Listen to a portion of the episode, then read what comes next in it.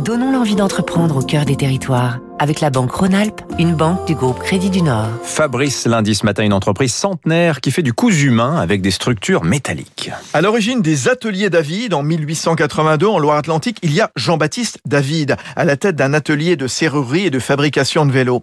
Le véritable envol de l'entreprise guérandaise viendra après la guerre, au moment de la reconstruction de Saint-Nazaire.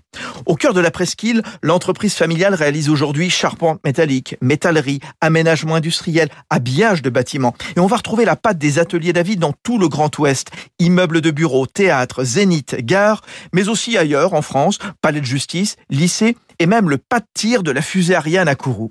Grâce au découpage laser, les équipes réalisent n'importe quelle forme, même les plus complexes, de la haute couture métallique. Et le défi en ce moment, réhabiliter des immeubles en clipsant des balcons qui n'existent pas encore.